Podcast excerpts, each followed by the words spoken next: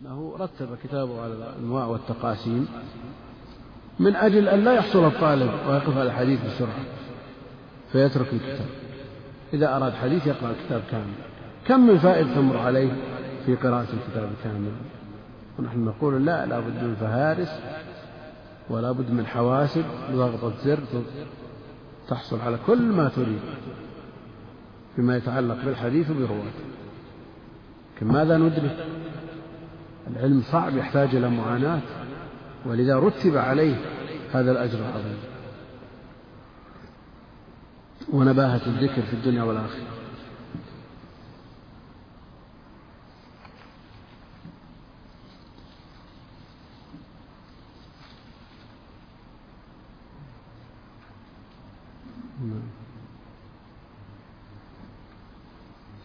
النوع التاسع عشر المضطرب.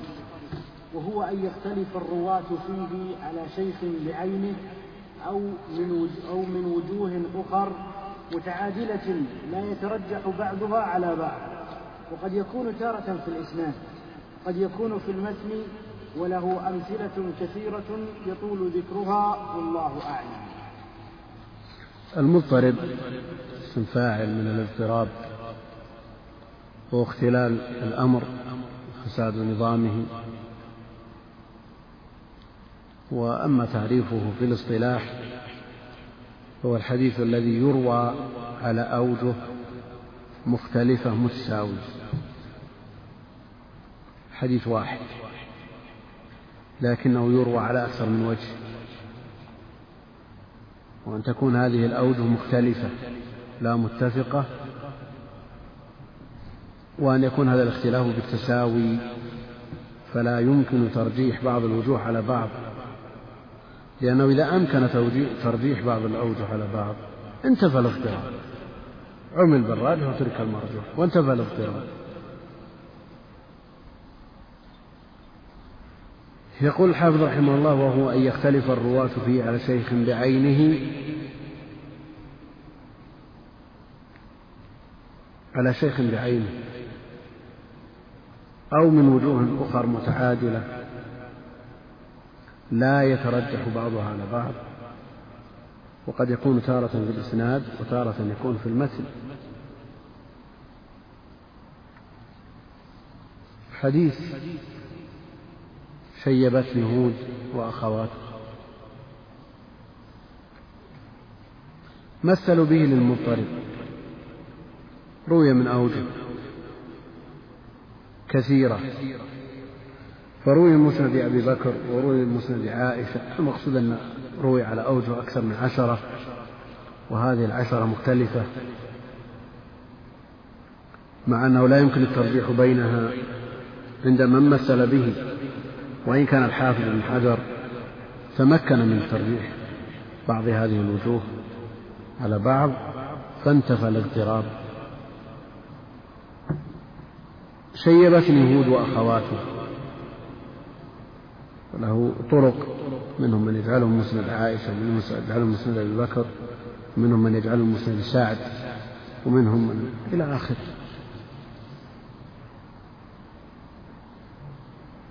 وعلى كل حال السورة مظنة لذلك لمن ألقى السمع وقرأ بتدبر وقرأ القرآن كما أمر والقرآن كله كما قال شيخ الإسلام رحمه الله من قرأه على الوجه المأمور به أورثه من الإيمان والعلم ما لا يدركه من لم يفعل مثل فعله. ما يمكن أن ندرك العلم إلا بهذه الطريقة. ونحن مع الأسف من يقرأ القرآن منا؟ يقرأه على وجه لا يدري كيف قرأ بحيث لو تحرك عنده شيء ما يدري أين وقف. وهذا الواقع.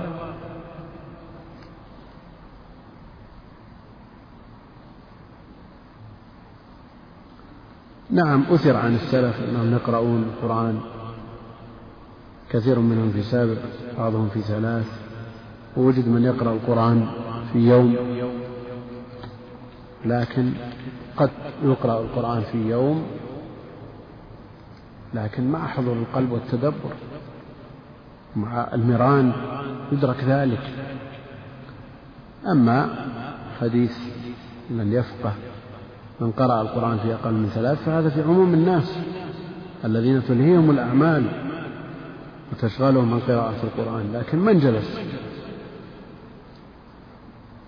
واعتنى بالقرآن وجلس ليقرأ القرآن. الوقت الطويل كل في قراءة القرآن فالمسألة وقت. إذا افترضنا أن الشخص يقرأ القرآن في سبع وخصص كل يوم ساعة. ما الفرق بينه وبين الذي يقرأ القرآن في يوم يخصص سبع ساعات؟ نعم ما في فرق. صح عن عثمان أنه يقرأ القرآن في ليلة صح عن الشافعي كذلك وحنيفة ولا ينكر ذلك إلا من لم يدرك حقيقة هذا الأمر بالفعل. ولا شك أن القرآن في بداية الأمر يحتاج إلى معاناة يحتاج إلى شيء من التعب يحتاج إلى مجاوزة امتحان. وأعرف شخص اعتكف ليقرأ القرآن في يوم فجلس. يوم وليلة ما استطاع أن يقرأ إلا عشرين.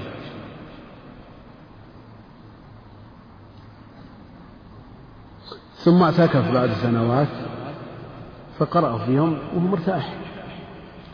والآن يقرأ القرآن في يوم بدون اعتكاف.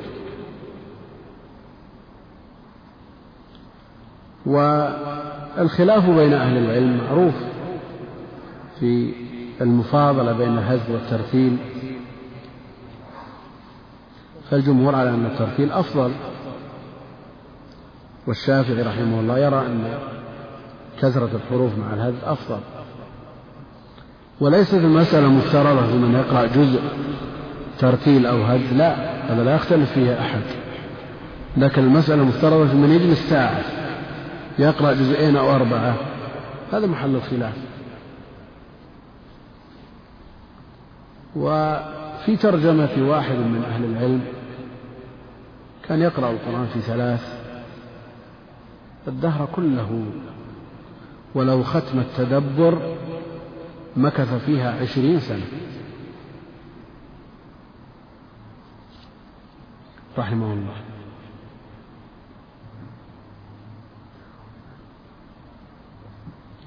يقول ابن القيم رحمه الله فتدبر القرآن إن رمت الهدى فالعلم تحت تدبر القرآن.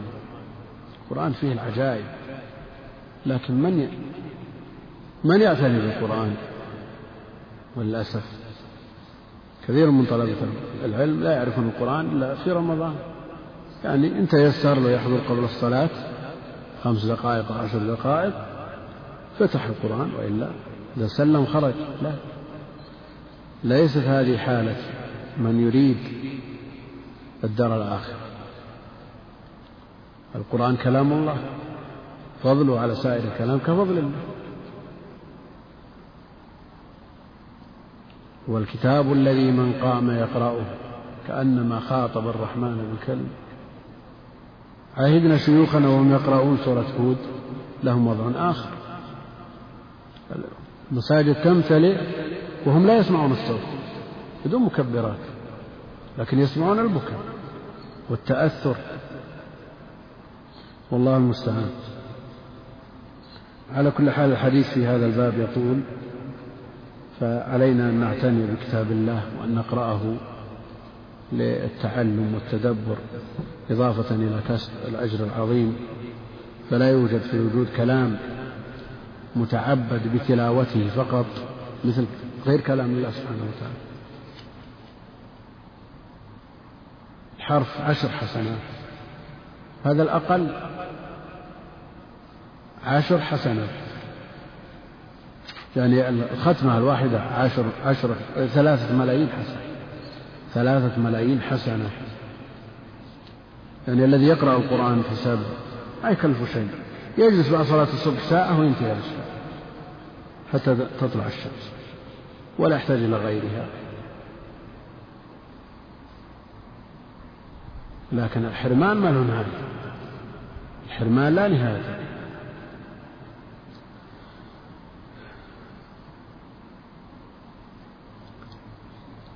إذا جاء لائحة أو نظام من أنظمة البشر تجد مدير الدائرة والوكلاء ورؤساء الأقسام وغيرهم يحتجبون عن الناس حتى يقرأوا هذه اللائحة بفهم وتدبر وش تحتمل و... إلى أن تأتي اللوائح التفسيرية. وهم صابرين.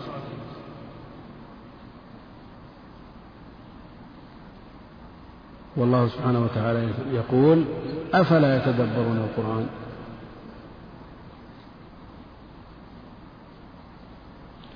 والله المستعان.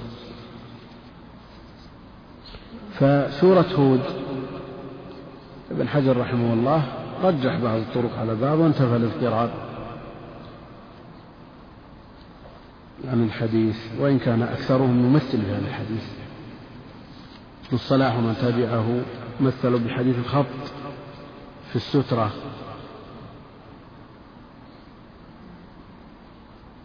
مثلوا به للمضطرب والحافظ في البلوغ يقول ولم يصب من زعم أنه مضطرب بل هو حديث حسن وذلك لأنه رجح بعض هذه الطرق على بعض. وعلى كل حال الأمثلة المضطرب كثيرة مدونة في كتب علوم الحديث. نعم. النوع العشرون معرفة المدرج وهو أن تزاد لفظة في متن الحديث من كلام الراوي فيحسبها من يسمعها مرفوعة في الحديث فيرويها كذلك. وقد وقع من ذلك كثير في الصحاح والحسان والمسانيد وغيرها وقد يقع الإدراج في الإسناد ولذلك أمثلة كثيرة وقد صنف الحافظ أبو بكر الخطيب في ذلك كتابا حافلا سماه فصل الوصل لما أدرج في النقل وهو مفيد جدا. المدرج اسم مفعول من الإدراج. تقول أدرجت الشيء في الشيء إذا أدخلته فيه. أدرجت الشيء في الشيء إذا أدخلته فيه وضمنته إياه. كما يقال أدرج فلان في أكفانه إذا أدخل فيها. في الاصطلاح هو ما غير إسناده أو سياق إسناده أو أدخل في متنه كلاما ليس منه. ما غير سياق إسناده أو أدخل في متنه كلاما ليس منه.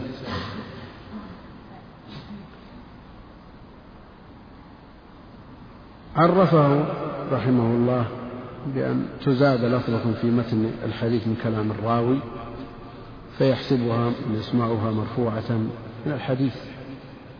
وذلك لأن الذي يزيد هذه اللفظة أو هذه الجملة التفسيرية لا يشير إلى أنه زاده. لا يشير إلى أنه زاده. وحينئذ يقع اللبس.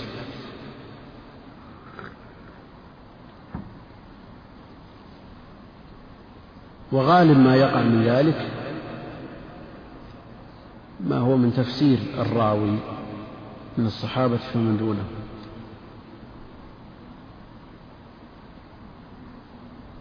كما في حديث بدء الوحي فيتحنث وهو التعبد. تفسير التحنث بالتعبد مزيد مدرج. والزهري رحمه الله له من هذا النوع نصيب. يدرج رحمه الله من أجل التوضيح. فيأتي من يأتي بعده ويظن أن هذا من ضمن الخبر. أبو هريرة في حديث الإسباغ فمن استطاع منكم أن يطيل غرته وتحجيله فليفعل. وكما قال ابن القيم رحمه الله أن هذا من كيسه في النونية نص عليه. وإن كان الخلاف جار وبعض الروايات تدل على أنه ليس بمدرج لكن الأكثر على أن مثل هذا مدرج والإدراج يقع في أول الحديث وفي أثنائه وفي آخره وهو أكثر. وقد يقع في الأحاديث الصحيحة بل في الصحيحين منه أمثلة والحسان في السنن والمسانيد وغيرها. وقد يقع الإدراج في الإسناد وله صور كثيرة آه، تدرك من شرح النخبة قد فصل الكلام في ذلك الحافظ رحمه الله فيؤخذ من هناك. حافظ الخطيب أبو بكر البغدادي صنف في ذلك كتابا حافلا سماه فصل الوصل لما أدرج في النقل وهو مفيد جدا. لا يستغني طالب الحديث عن مؤلفات الخطيب بحال. مهما قيل ما قيل فيه وأنه تأثر بالمتكلمين. ما من نوع من أنواع علوم الحديث لصنف فيه مصنف وما من مؤلف من مؤلف هذا العلم إلا وقد اعتمد على كتب الخطيب. ثم يأتي من يأتي ويقول الخطيب تأثر بالمتكلمين. ونريد أن ننقي وننظف هذا العلم من الكلام وأهله. الحق يقبل ممن جاء به. الحق يقبل ممن جاء به والخطيب من أئمة هذا الشأن إمام حافظ مسند وإن تأثر أو وقع في كلامه شيء من ذلك.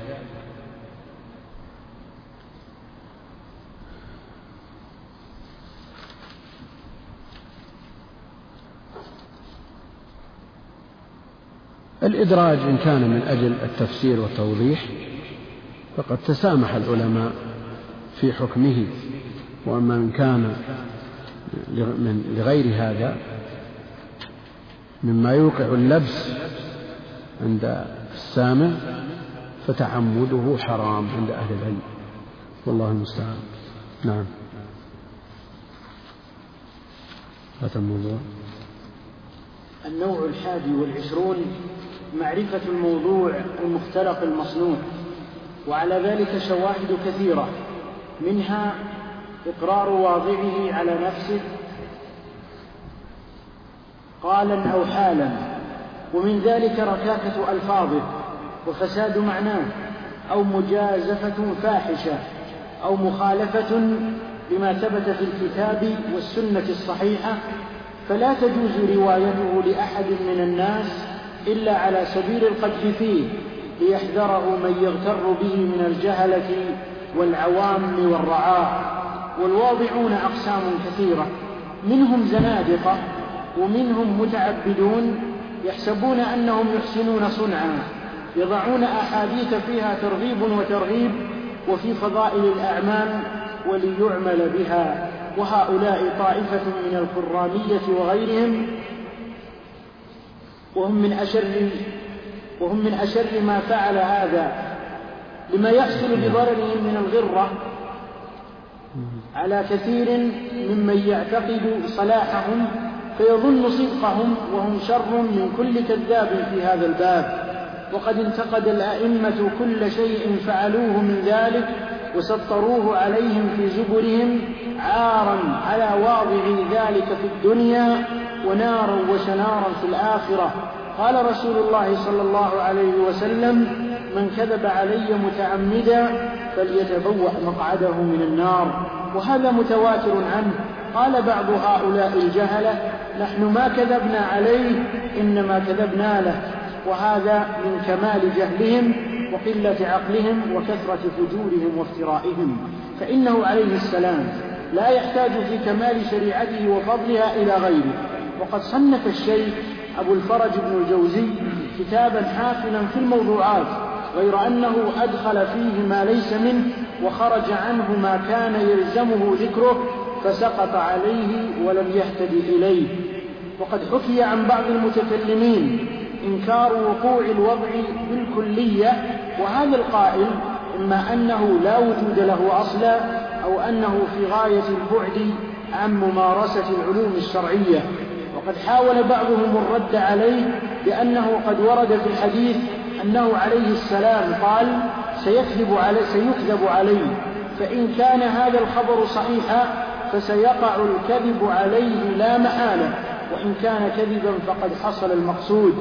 فأجيب عن الأول بأنه لا يلزم وقوعه إلى الآن إذ قد بقي إلى يوم القيامة أزمان. يمكن أن يقع فيها ما ذكر وهذا القول والاستدلال عليه والجواب عنه من أضعف الأشياء عند أئمة الحديث وحفاظهم الذين كانوا يتضلعون من حفظ الصحاح ويحفظون أمثالها وأضعافها من المكتوبات خشية أن تروج عليهم أو على أحد من الناس رحمهم الله ورضي عنهم.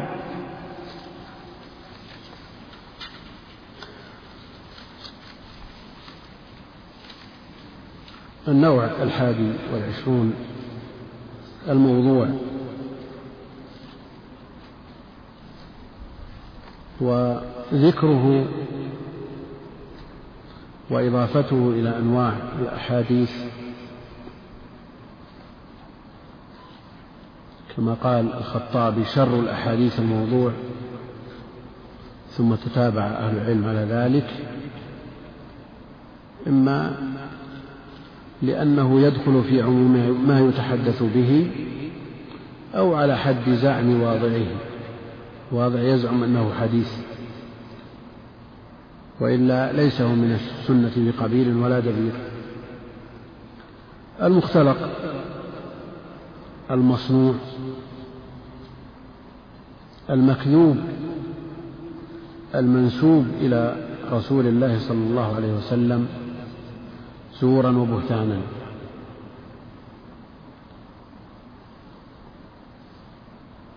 لا تجوز روايته إلا على جهة التحذير منه.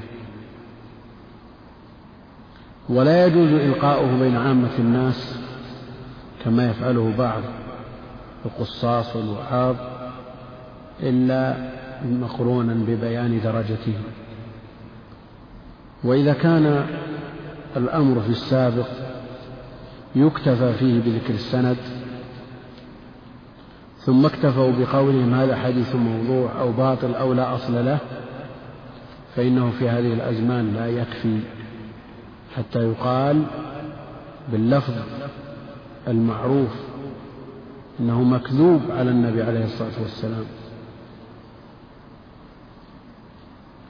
وإذا خفي معنى الموضوع على بعض من ينتسب إلى العلم فلان يخفى على العامة من باب اولى فالحافظ العراقي رحمه الله حكم على حديث بأنه باطل مكتوب لا أصل له. فقال له شخص ينتسب إلى العلم من العجم كيف تقول هذا مكذوب؟ وهو مروي في كتب السنة بالأسانيد. فأحضره من كتاب الموضوعات لابن الجوزي بسنده فتعجبوا من كونه لا يعرف موضوع الموضوع وحينئذ لا يكفي في الوقت الحاضر أن يقال على المنبر هذا حديث موضوع أو يتحدث إلى عامة الناس ويأتي بحديث قد تشربه قلوبهم ثم يقول موضوع. إيش معنى موضوع؟ ما يفهم. لا بد أن يبين البيان الذي تبرأ به الذمة. الموضوعات عليها دلائل والواضعون أقسام وأصناف وأهدافهم مختلفة. يقول على ذلك شواهد كثيرة يعني مما يستدل به على وضع الحديث. إقرار واضعه على نفسه قالا أو حالا. يعني بلسان المقال أو بلسان الحال بأن يعترف بأنه وضع هذا الحديث وقد اعترف كثير من الوضاعين بأنهم وضعوا أحاديث لا سيما من تاب منهم وضعوا أحاديث روجوها إما لإفساد الدين على أهله أو حسبة كما يزعم بعضهم إقرار واضعه على نفسه. الرجل كذاب فكيف يقبل إقراره؟ ابن دقيق العيد ينازل كيف نقبل إقرار هذا الواضع وهو كذاب؟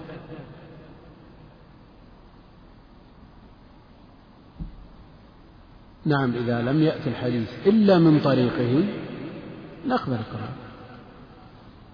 واعترافه على نفسه بالكذب يجرحه ويجعلنا لا نقبل لكن لو قدر أنه أقر بأنه وضع حديثا وهو مروي من طرق أخرى لا عبرة بإقراره.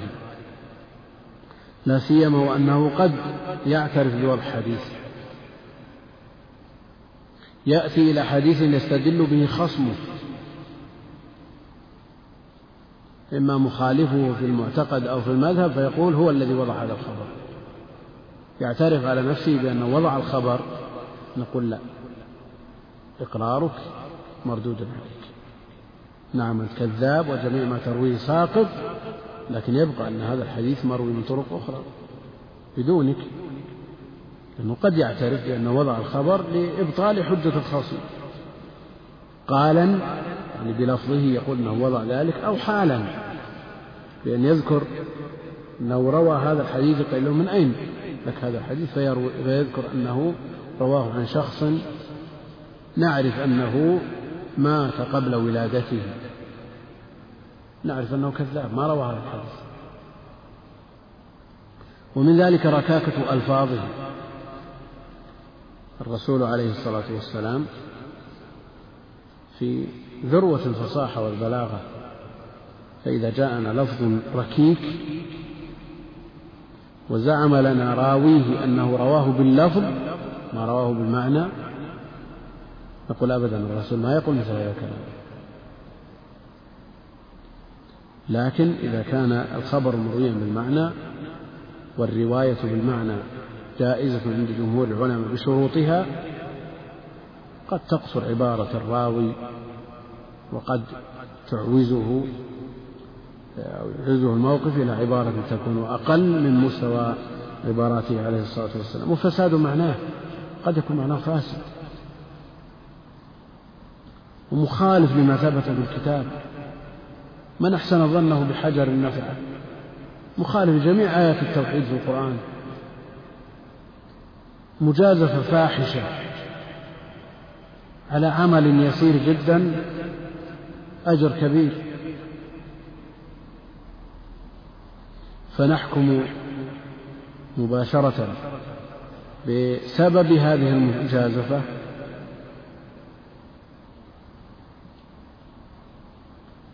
بأن الرسول عليه الصلاة والسلام لا يقول مثل هذا. إذا لم نقف على إسناده ولم يوجد في دواوين الإسلام المعتبر لكن إذا وجد له إسناد يصح في دواوين الإسلام وجدت المجازفة حسب ما يتصوره السامع وإلا فضل الله لا يحد. من قال سبحان الله وبحمده في يوم مئة مرة حطت عنه خطاياه وإن كانت مثل زبد البحر في الصحيحين. سبحان الله وبحمده مئة مرة في دقيقة ونصف. ما تصل إلى دقيقتين. نقول هذه مجازفة. لا. فكلامهم هذا فيما إذا لم نقف له على إسناد فنحكم عليه. أما إذا وجدناه مرويا بالإسناد في دواوين الإسلام وجدنا الإسناد صحيح سلمان فضل الله سبحانه وتعالى. عمر الإنسان كله ستين سبعين سنة يعمل هذه العبادات التي أمر بها ويترك هذه المحرمات وقد يزاول بعضها ثم يتوب ستين سنة. وش الجزاء؟ وش جزاء جنات. أرضها السماوات والأرض فيها ما لا عين رأت ولا أذن سمعت ولا خطر على قلب بشر إذا أردنا أن نطلق المجازفة هذه المجازفة لكن هذه ثابتة في الكتاب والسنة ماذا تقول؟ فليس الكلام هذا على إطلاقه. ونسمع كثيرا من من ممن يتصدى لإجابة الناس. يقول حديث من صلى الصبح في جماعة وجلس يذكر الله حتى تطلع الشمس ثم صلى ركعتين فله أجر حجة تامة يقول هذه مجازة تكفي هذه ردك. ما هو صحيح. جربوا شيخ. خل واحد يجلس لين تطلع الشمس. أثقل من جبل. لكن تمر وتضرب البور يقول الله المكي يقول فين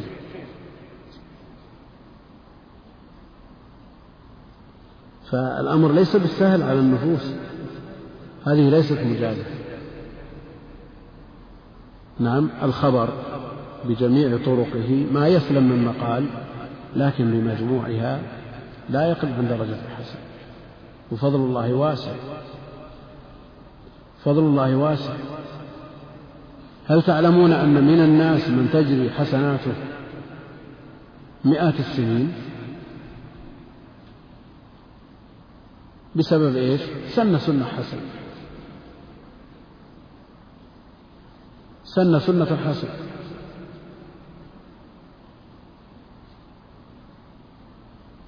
لو تصورنا أنه في القرن الثاني الآن له 1300 سنة تجد حسنات فضل الله واسع. له أجرها وأجر من عمل بها إلى القيامة. فليس هذا من باب المجازة ولا نأخذ هذا الكلام على إطلاقه.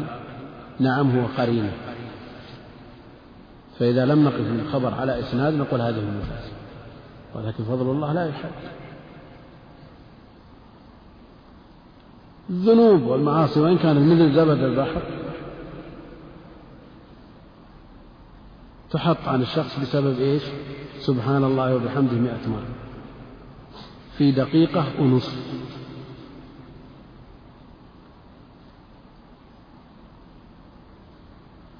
والله المستعان.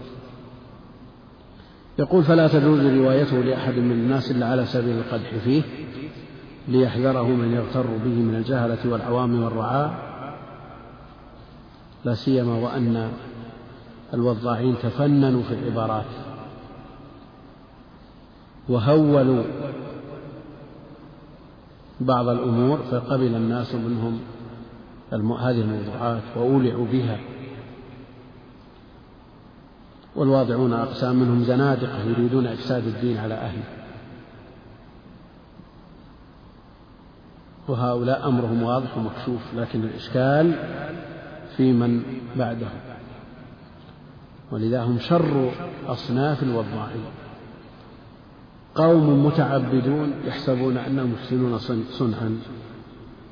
يضعون أحاديث فيها ترغيب وترهيب في فضائل الأعمال ليعمل بها. حسبة. فالناس لثقتهم بهم. الناس عموما يثقون في من يميل إلى العبادة. عموما عموم الناس يثقون به. وهو أهل للثقة إذا كان على الجادة فهؤلاء المتعبدون وضعوا أحاديث في فضائل القرآن لأنهم رأوا الناس انصرفوا إلى فقه أبي حنيفة ومغازي بن إسحاق وتركوا كتاب فوضعوا في فضائل السور سورة سورة فلمكانتهم وعبادتهم وثق الناس بموضوعاتهم وتداولوها. من المؤسف جدا أن يتداولها بعض المفسرين. نقلوها. الواحدي البيضاوي والزمخشري ذكروا هذه الأحاديث. في نهاية كل سورة يذكرون فضل هذه السورة من هذا الخبر الموضوع الطويل في فضائل السورة. ولا شك أنهم أخطأوا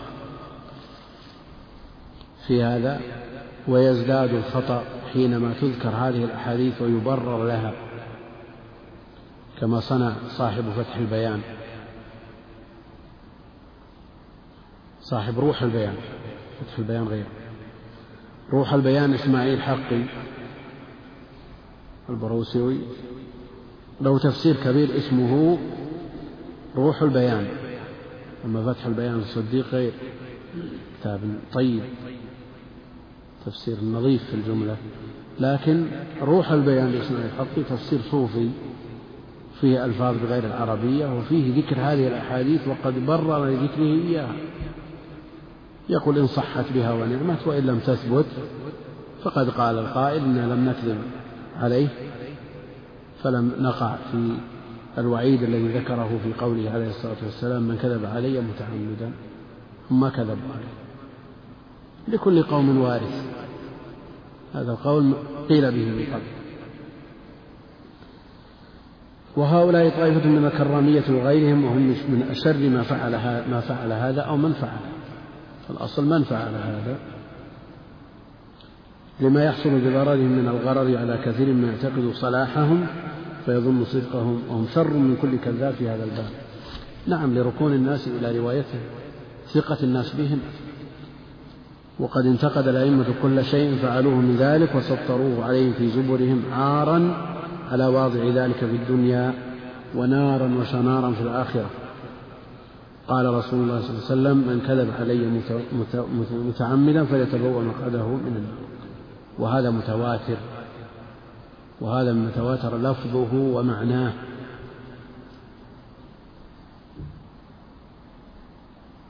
هو من طرق ومن جمع غفير من الصحابة.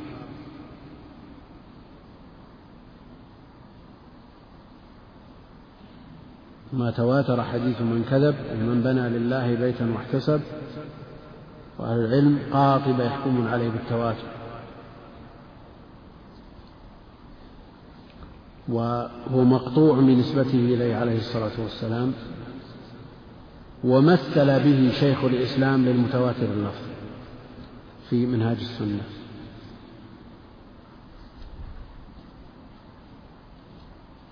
ومثل بفضائل أبي بكر وعمر للمتواتر المعنوي وتحدث عن الآحاد في مواطن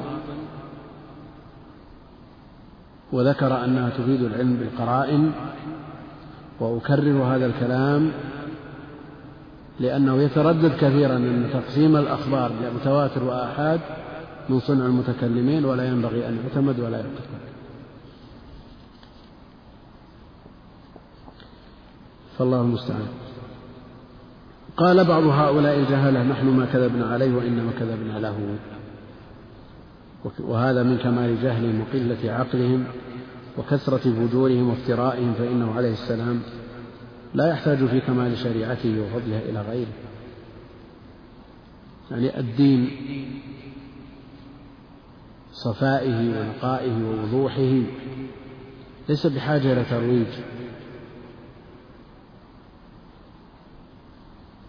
الدين في المشرق والمغرب في الغالب انتشر من غير جهاد نعم. أدخل الناس وأرغموا على الدخول في دين الله لكن كثير منهم دخل من غير جهاد ولولا أولئك الأشرار الذين يصدون عن دين الله ما يتصور بعد أن جرب الناس وعانوا من الانحلال والخواء الفكري الذي يعيشه الناس الذي أدى إلى عدد كبير منهم إلى الانتحار لو يعرض الإسلام عرض صحيح ويطبق تطبيق صحيح في واقع الناس ما بقي على الأرض والله أعلم شخص لا يدخل في دينه. وقد وجد من يدخل في دين الله من غير دعوة. الآن من غير دعوة يبحثون عن المسلمين دون الإسلام. قد جاء شخص إلى مكتب من مكاتب الدعوة في الهند وأعلن إسلامه. قال أنا هو مسلم. ما السبب؟ هو هندوكي السبب في ذلك؟ قال أنه ذهب ليحرق أمه. فأشعل النار فأكلت النار الكفن وبقت الأم عارية أمام الناس. ما مستفها منه. فبادر بجمع حطب كثير فأحرقه. تبعا لديانتهم لكن يرى أمه أمام الناس عارية. ويرى المسلمين ماذا يصنعون بموتاهم؟ يعني في حال الموت مؤثر فضلا عن حال الحياة. فالإسلام ليس بحاجة إلى ترويج. ينشر الإسلام الصحيح فيسلم. الإسلام دين العدل دين الإنصاف. والله المستعان. وقد صنف الشيخ أبو الفرج بن الجوزي كتابا حافلا في الموضوعات غير أنه أدخل فيه ما ليس منه وخرج عنه ما كان يلزمه ذكره فسقط عليه ولم يهتدي إليه. الجوزي صنف كتاب الموضوعات وكتاب حافل لكنه أدخل فيه ما لا يصل إلى حد الوضع. بل فيه الضعيف الكثير وفيه الحسن ويوجد الصحيح وإن كان قليلا بل فيه ما هو في صحيح مسلم وفيه حديث ذكر أنه في صحيح البخاري من رواية حماد بن شاكر أنه مو تصير رواية مشهورة لكن في رواية حماد بن شاكر.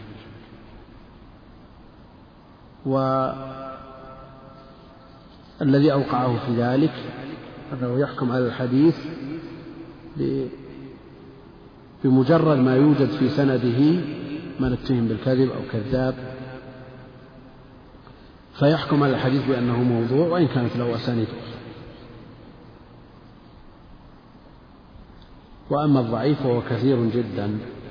ولذا يقول الحافظ العراقي رحمه الله تعالى وأكثر الجامع فيه إذ خرج لمطلق الضعف عنا أبا الفرج وأكثر الجامع فيه إذ خرج لمطلق الضعف عنا أبا الفرج.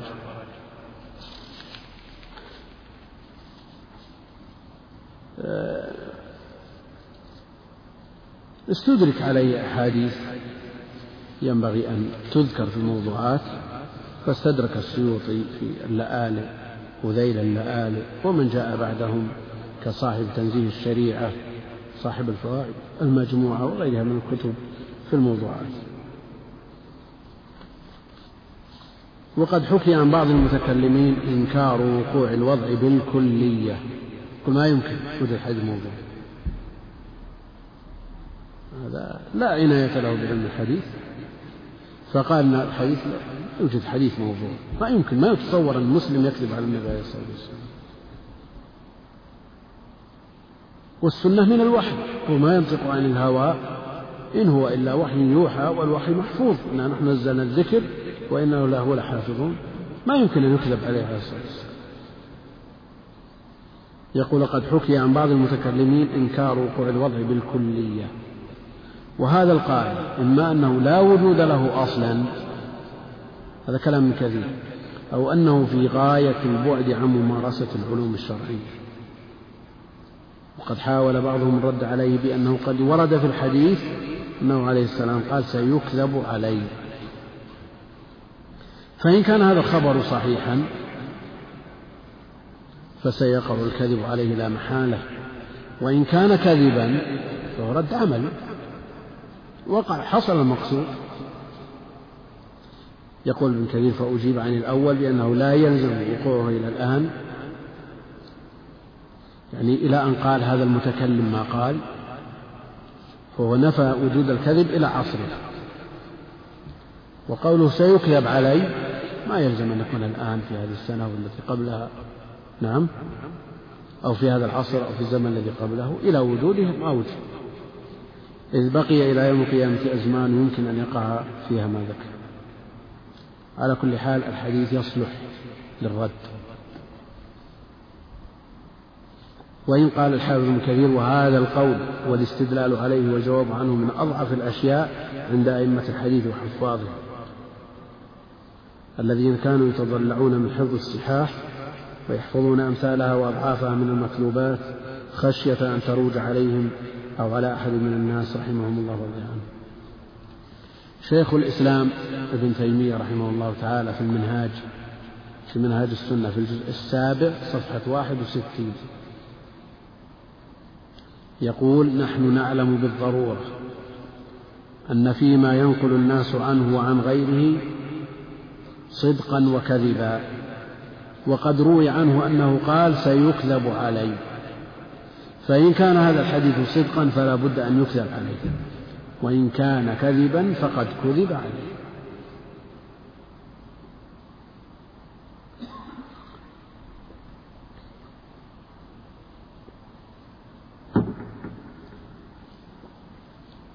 هذا كلام الشيخ رحمه الله. وكلام ابن كثير ما سمع الشيخ في المنهاج الجزء السابع صفحة 61 يقول نحن نعلم بالضرورة أن فيما ينقل الناس عنه عن غيره صدقا وكذبا. وقد روي عنه أنه قال سيكذب علي. فإن كان هذا الحديث صدقا فلا بد أن يكذب عليه. وإن كان كذبا فقد كذب عليه. الرد حاصل حاصل على الوجهين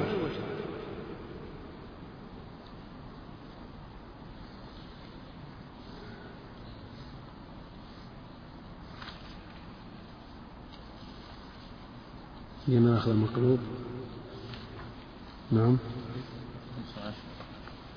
اي لا وطويل المقلوب فيه. معرفة من تقبل روايته نقف ناخذ المقلوب. يا أحمد. اي ناخذ المقلوب؟ لا بأس. نعم. فيه نعم.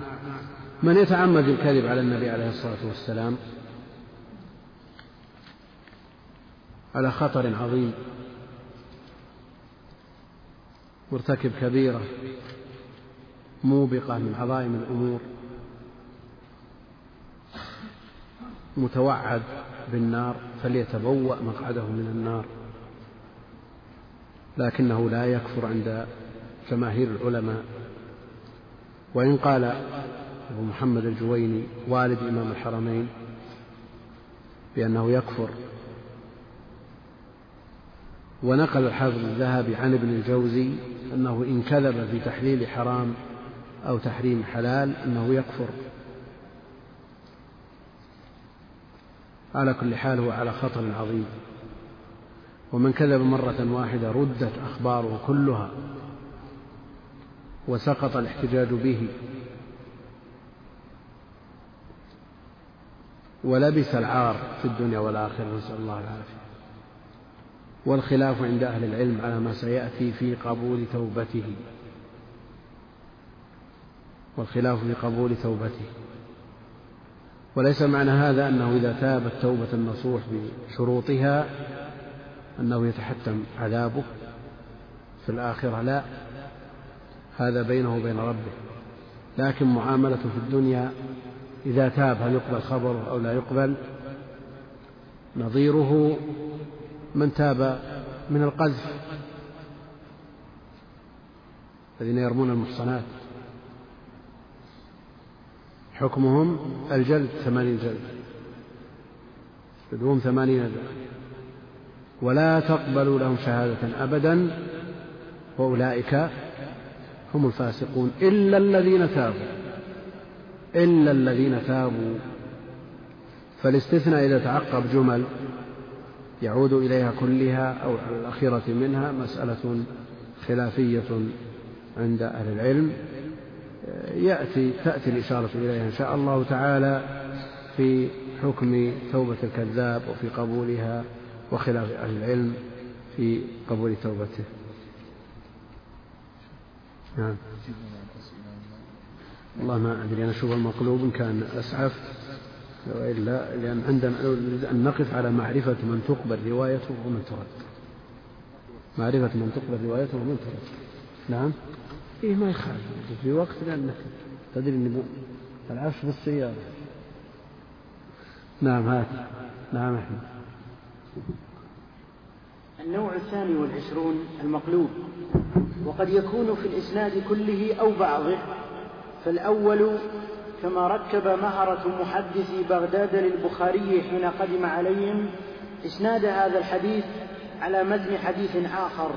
وركبوا متن هذا الحديث على إسناد آخر وقلبوا مثاله ما هو من حديث سالم عن نافع وما هو من حديث نافع عن سالم وهو من القبيل الثاني. وصنعوا ذلك في نحو مئة حديث أو أزيد. فلما قرأوها عليه رد كل حديث إلى إسناده وكل إسناد إلى متنه ولم يرج عليه موضع واحد مما قلبوه وركبوه. فعظم عندهم جدا وعرفوا وعرفوا منزلته من هذا الشأن فرحمه الله وأدخله الجنان.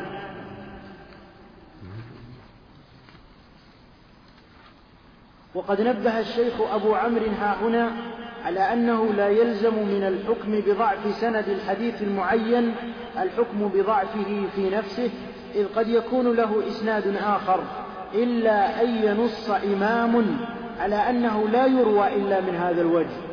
قلت يكفي في المناظرة تضعيف الطريق التي أبداها المناظر وينقطع إذ الأصل عدم ما سواها حتى يثبت بطريق أخرى والله أعلم. قال ويجوز رواية ما عدا الموضوع في باب الترغيب والترهيب والقصص والمواعظ ونحو ذلك إلا في صفات الله عز وجل وفي باب الحلال والحرام. قال وممن يرخص في رواية الضعيف فيما ذكرناه ابن مهدي وأحمد بن حنبل رحمهما الله تعالى. قال وإذا عزوته إلى النبي صلى الله عليه وسلم من غير إسناد فلا تقل قال النبي صلى الله عليه وسلم كذا وكذا. وما أشبه ذلك من الألفاظ الجازمة بل بصيغة التمريض وكذا فيما يشك في صحته أيضا.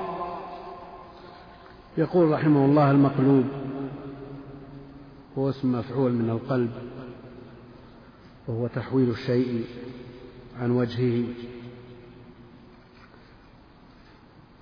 تقول قلبت الرداء إذا حولته.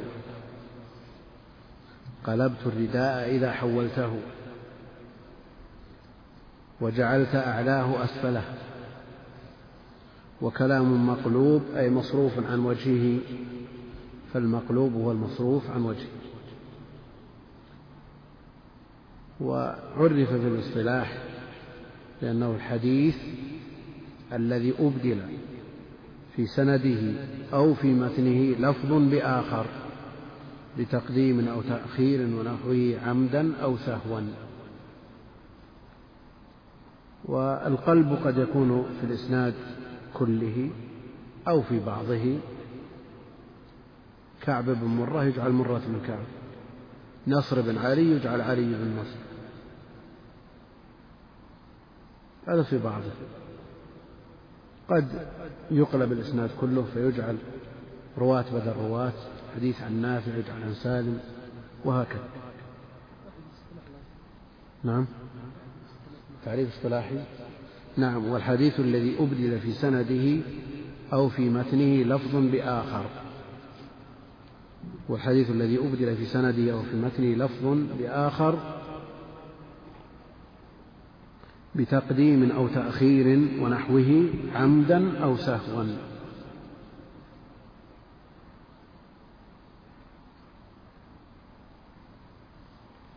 قد يكون القلب في الإسناد وقد يكون في المتن.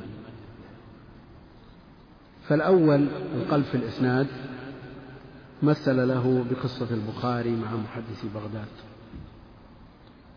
البخاري رحمه الله اشتهر أمره وذاع, وذاع صيته قبل دخول بغداد.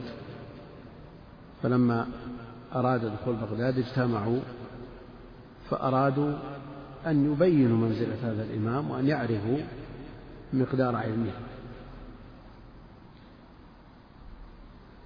فركب هؤلاء إسناد بعض الأحاديث على المتون الأخرى وعكسوا فجعلوا إسناد هذا الحديث على متن آخر وركبوا متن هذا الحديث على إسناد آخر وقلبوا عليه ما هو حديث سالم عن نافع وما هو من حديث نافع عن سالم.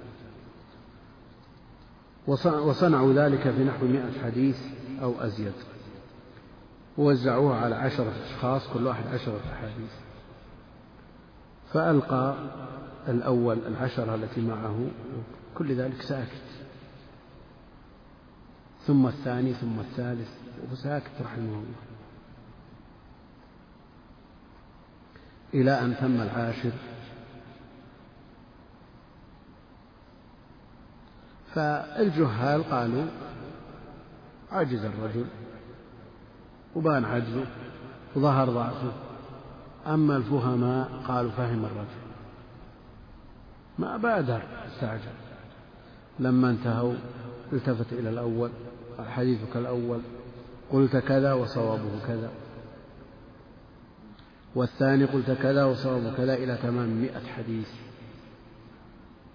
فاعترف الناس بفضله. وهذه القصة مروية. عند الخطيب البغدادي تاريخ حافظ بن كثير البداية والنهاية وهدي الساري حافظ بن حجر كتب المصطلح كلها.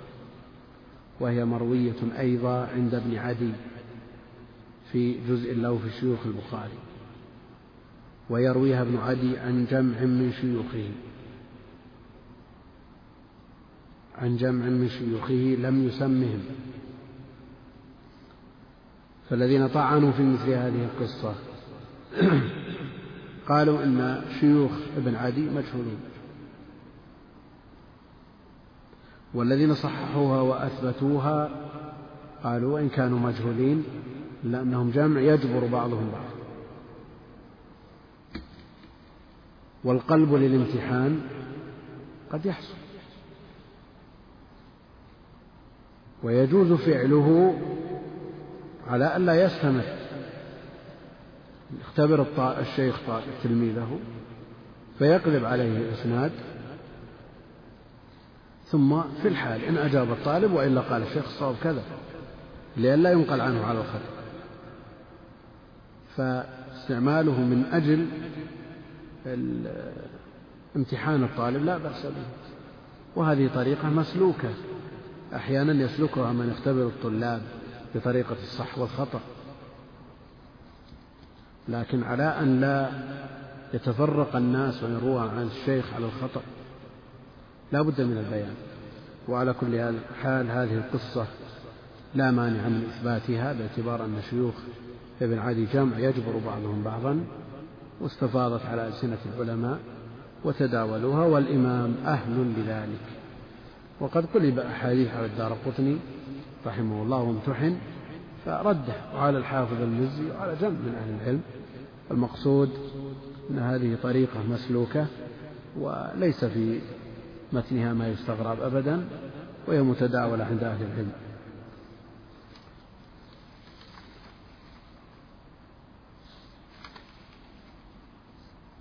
مما قلب من الأحاديث في متنه حديث في صحيح مسلم حتى لا تعلم يمينه ما تنفق شماله. وحديث وإن كان عاد فيه نظر. حديث إذا سجد أحدكم فلا يبرك كما يبرك البعير وليضع يديه قبل ركبتيه. قالوا إنه مقلوب. صوابه وليضع ركبتيه قبل يديه. قيل بقلبه. أنه انقلب على الواو ولا فيش معنى يبرك لا ينهى عن البروك كما يبرك البعير ويضع يديه قبل ركبتيه البعير يضع يديه قبل ركبتيه فيكون أول الحديث يناقض الآخر هو العكس. لكن هذا الكلام ليس بصحيح.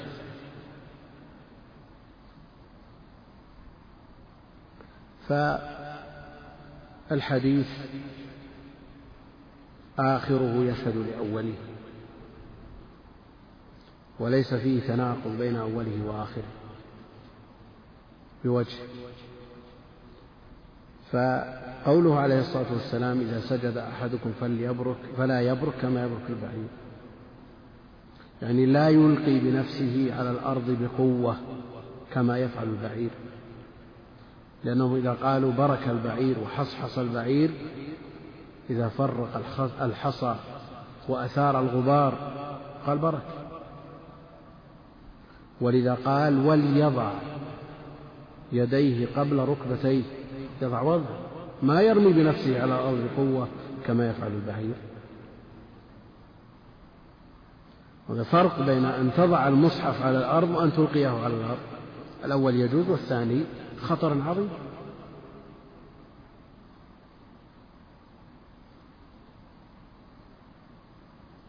فلا يبرك كما يبرك البعير لا يرمي بنفسه على الأرض بقوة بحيث يفرق الحصى ويثير الغبار والأتربة كما يفعل البعير وليضع يضع يديه قبل ركبتيه فمجرد الوضع ليس ببروك.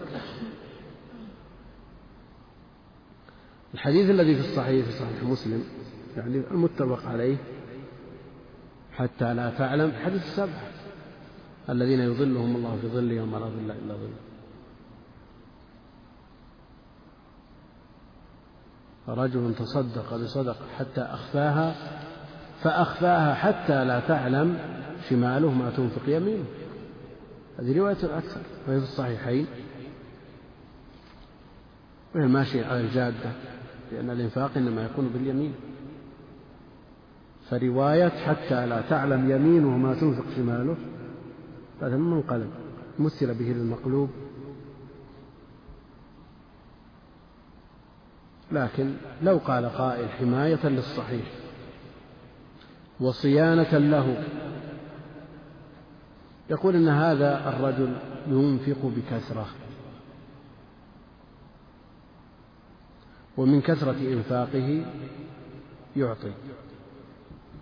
أحيانا بيمينه وأحيانا بشماله وأحيانا بيديه كلتيهما.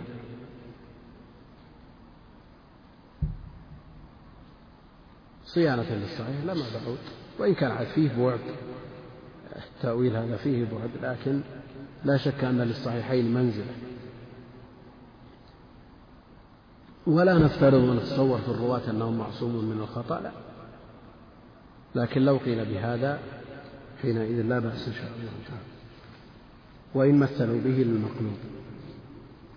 هنا نبه ابن الصلاح على أمور وهي أنه لا يلزم من الحكم بضعف سند الحديث المعين الحكم الحكم بضعفه في نفسه إذ قد يكون له إسناد آخر. يعني الحكم على سند خاص بأنه ضعيف لا يعني الحكم على المتن. إذ قد يثبت المتن بطرق أخرى. اللهم إلا أن ينص إمام مطلع على أنه لا يروى إلا من هذا الوجه. فإذا كان الخبر لا يروى إلا من هذا الوجه وهذا الوجه ضعيف جزمنا بأن المتن ضعيف. وإذا حكمنا على سند بأنه صحيح السند صحيح هل يلزم من ذلك صحة المتن؟ لا. إذ قد يكون في علة أو شذوذ.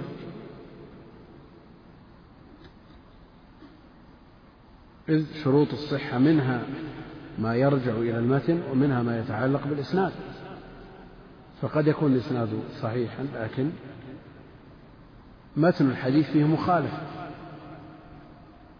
وفيه علة خفية تقدح فيه. على كل حال لا تلازم بين الحكم على الإسناد والحكم على المتن.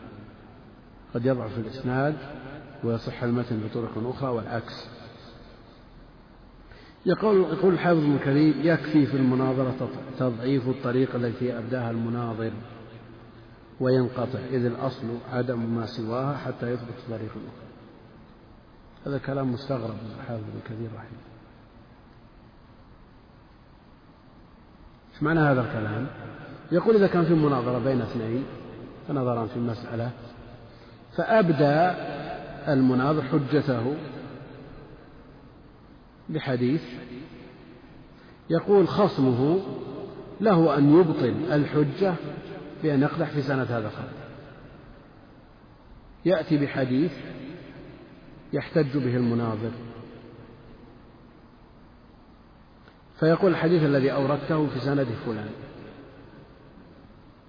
لكن إذا كان هذا الخصم يعرف أن له طرق أخرى يثبت بها يسوغ له أن يقول مثل هذا الكلام. الدين النصيح. وعلى المسلم لا سيما من ينتسب إلى العلم أن ينشد الحق سواء كان على لسانه أو على لسان خصمه في مثل هذا الكلام يستغرب من الحافظ ابن كثير رحمه الله.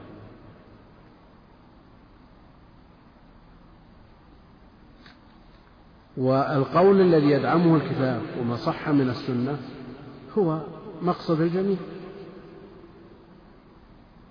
هو مقصد الجميع. قد يقول قائل إن الحافظ بن كثير يرى مثل هذه المناظرات بين سني ومبتدع مثلا وجاء هذا المبتدع بما يؤيد بدعته من عمومات النصوص وخفي عليه أضعاف ما جاء به وما جاء به فيه ضعف. الشخص من الخوارج مثلا فيأتي بحديث فيه وعيد. وله نظائر. وهو يريد أن يقطع حجة هذا الخصم المبتدع. والحق ثابت ما يخفى على أحد. لكن المسألة آنية. يريد أن يهدم حجة هذا المبتدع ويكتفي بذلك. فيقول حديثك الذي أوردته فيه فلان. ويسكت عما يؤيده من الأحاديث الأخرى التي جاءت بمعنى هذا الحديث وإن كانت محمولة عند أهل السنة على وجه صحيح. يعني لو صارت مناظرة بين سني وشيعي ثم جاء هذا الشيعي بما يبين فضل علي رضي الله عنه يعني في باب المناظرة جاء بحديث فيه ضعف. نقول حديثك الذي أوردته ضعيف. من أجل إسكات الخصم فقط. من أجل إسكات الخصم فقط وإلا ففضائل علي ثابتة. لا يماري فيها لكن حينما يريد الخصم أن يتطاول على الشيخين على أبي بكر وعمر لا شك الحق لا بد أن يوضح ويبين. على كل حال كلام ابن كثير رحمه الله فيه ما فيه لأن الحق لا بد من بيانه سواء جاء على لسان الموافق أو المخالف. وشيخ وإمامه الإمام الشافعي رحمه الله إمام الحافظ ابن كثير لأن الشافعي المذهب يقول والله إنه لا يبالي أن يكون الحق على لسانه أو على لسان خصمه. وهذا ما ينبغي أن يكون عليه المسلم المتجرد الذي ينشد الحق. يقول ويجوز رواية ما عدا الموضوع في باب الترغيب والترهيب والقصص والمواعظ ونحو ذلك إلا في صفات الله عز وجل في باب الحلال والحرام. الرواية شيء والعمل شيء. لكن عموم من كتب في علوم الحديث يرون العمل بالحديث الضعيف في باب الترغيب والترهيب والقصص والمواعظ ولا يرون ذلك في الأحكام من الحلال والحرام والعقائد. ورخصوا في ذلك ونقلت عنهم عبارات تدل على ذلك. بل نقل النووي الإجماع على العمل بالضعيف في الفضائل في مقدمة الأربعين وفي الأذكار وفي غيرها من كتبه في شرح المهذب في مواضع. نقل الإجماع والنووي كما نعرف متساهل في نقل الإجماع. والمخالف موجود. وإذا وجد الخلاف بين المتقدمين في الحسن فلا أن يوجد في الضعيف من باب أولى. والفضائل إن كانت مما يترتب على فعله ثواب دون تركه فهي من الأحكام. هي من الأحكام لأن من الأحكام الخمسة المندوب. وعين الفضائل من من المندوبات. إذا رتبنا عليها على فعلها الثواب. ولم نرتب على تركها شيء فهي المستحبات. هذا حد المندوب. والمندوب حكم من الأحكام التكليفية الخمسة. ولذا نستطيع أن نجمل الخلاف في العمل بالضعيف نقول بالنسبة للعقائد والحلال والحرام محل اتفاق أو لا يجوز العمل بالضعيف بالنسبة للفضائل والقصص والمواعظ والترغيب والترهيب وما أشبه ذلك والتفسير أيضا الحقوق بها والمغازي كلها جمهور العلماء على العمل بالضعيف في هذه الأبواب بشروط أن يكون الضعف غير شديد وأن يندرج الحكم تحت أصل عام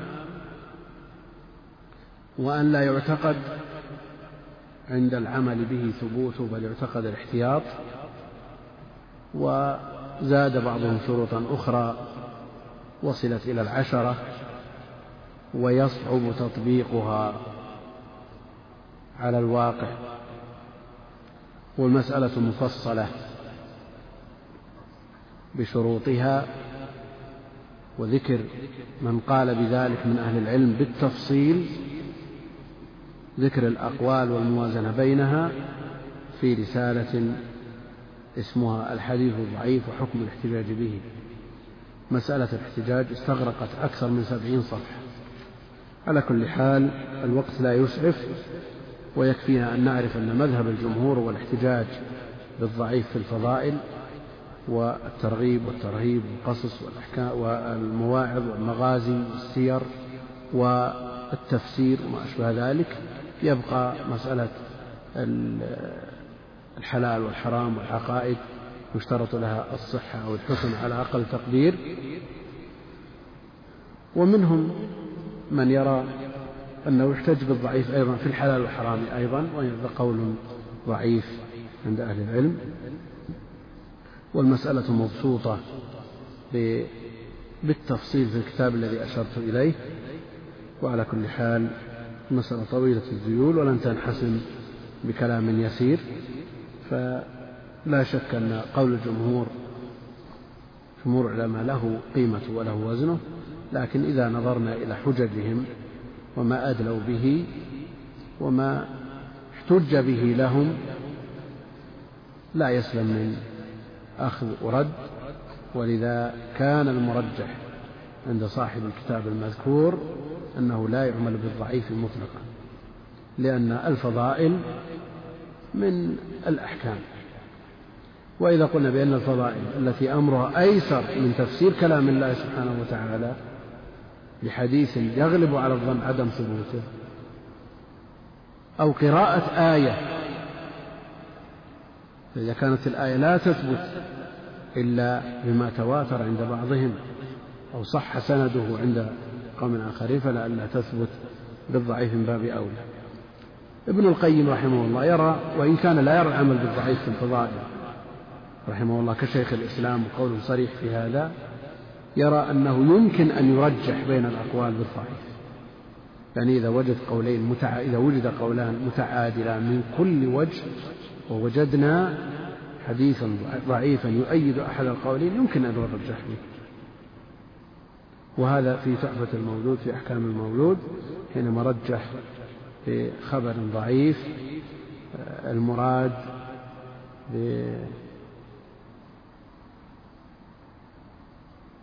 على كل حال مسألة مبسوطة في الكتاب المذكور وكلام ابن القيم في تحفة المولود ظاهر لكن أن نسيته. يقول وإذا عزم أصحاب المذاهب يخفى عليهم آه، درجة الحديث درجة الخبر قد تخفى عليهم ويتوارثون أحاديث في كتب متقدميهم لكونهم ليسوا من أهل الصناعة فيستدلون بأحاديث آه، ضعيفة بل فيها ما هو شديد الضعف وقد وجد في أدلتهم بعض الموضوع. وقد وجد في أدلتهم بعض الموضوع. يوجد عند بعض الفقهاء لبعدهم عن هذه الصناعة. وإن كان أئمة يشددون في هذا الباب. قال وإذا عزوته إلى النبي صلى الله عليه وسلم من غير إسناد فلا تقل قال رسول الله صلى الله عليه وسلم كذا. وما أشبه ذلك من الألفاظ الجازمة بل بصيغة التمريض. يروى كذا يذكر كذا عنه عليه الصلاة والسلام وكذا فيما شك في صحته أيضا. لا يجزم بنسبته إلى النبي فيقال قال رسول الله صلى الله عليه وسلم إنما يقال يذكر يروى وإن نبه على درجته فهو أولى لأن الناس لا يدركون. فقلت يروى عن النبي عليه الصلاة والسلام أنه قال افعلوا كذا. تعرف أنه خبر ضعيف. عند عامة الناس ما تبرأ ذمتك. حتى تقول وحديث ضعيف لا يثبت لأن هذه الصيغة لا يميز بينها كثير من الناس. وإذا كان كثير من الفقهاء يجزم بأن النبي عليه الصلاة والسلام قال كذا في خبر ضعيف ويغفلون عن هذا فهذا آه، تنبيه العوام على ذلك من باب أولى. والكلام ترى تسمع ترون أنه أجمل إجمالا لضيق الوقت ورانا سفر بعد صلاة المغرب مباشرة والأسئلة كثيرة لكن في هذه الساعة المباركة آخر ساعة من يوم الجمعة وهي ساعة الإجابة عند جمع من أهل العلم علينا أن ندعو بإخلاص وبصدق لجأ إلى الله سبحانه وتعالى وبعد تقديم التوبة والندم على ما سلف أن ندعو الله جل وعلا وأن نضرع إليه بأن ينصر دينه وأن يعلي كلمته ويرفع شأن هذه الأمة التي حل بها من المحن والمصائب والكوارث لا يخفى على أحد فضعفها لا يشكى إلى الله إلا إلى الله سبحانه وتعالى. والله أعلم وصلى الله وسلم وبارك على نبينا محمد وعلى آله وصحبه أجمعين.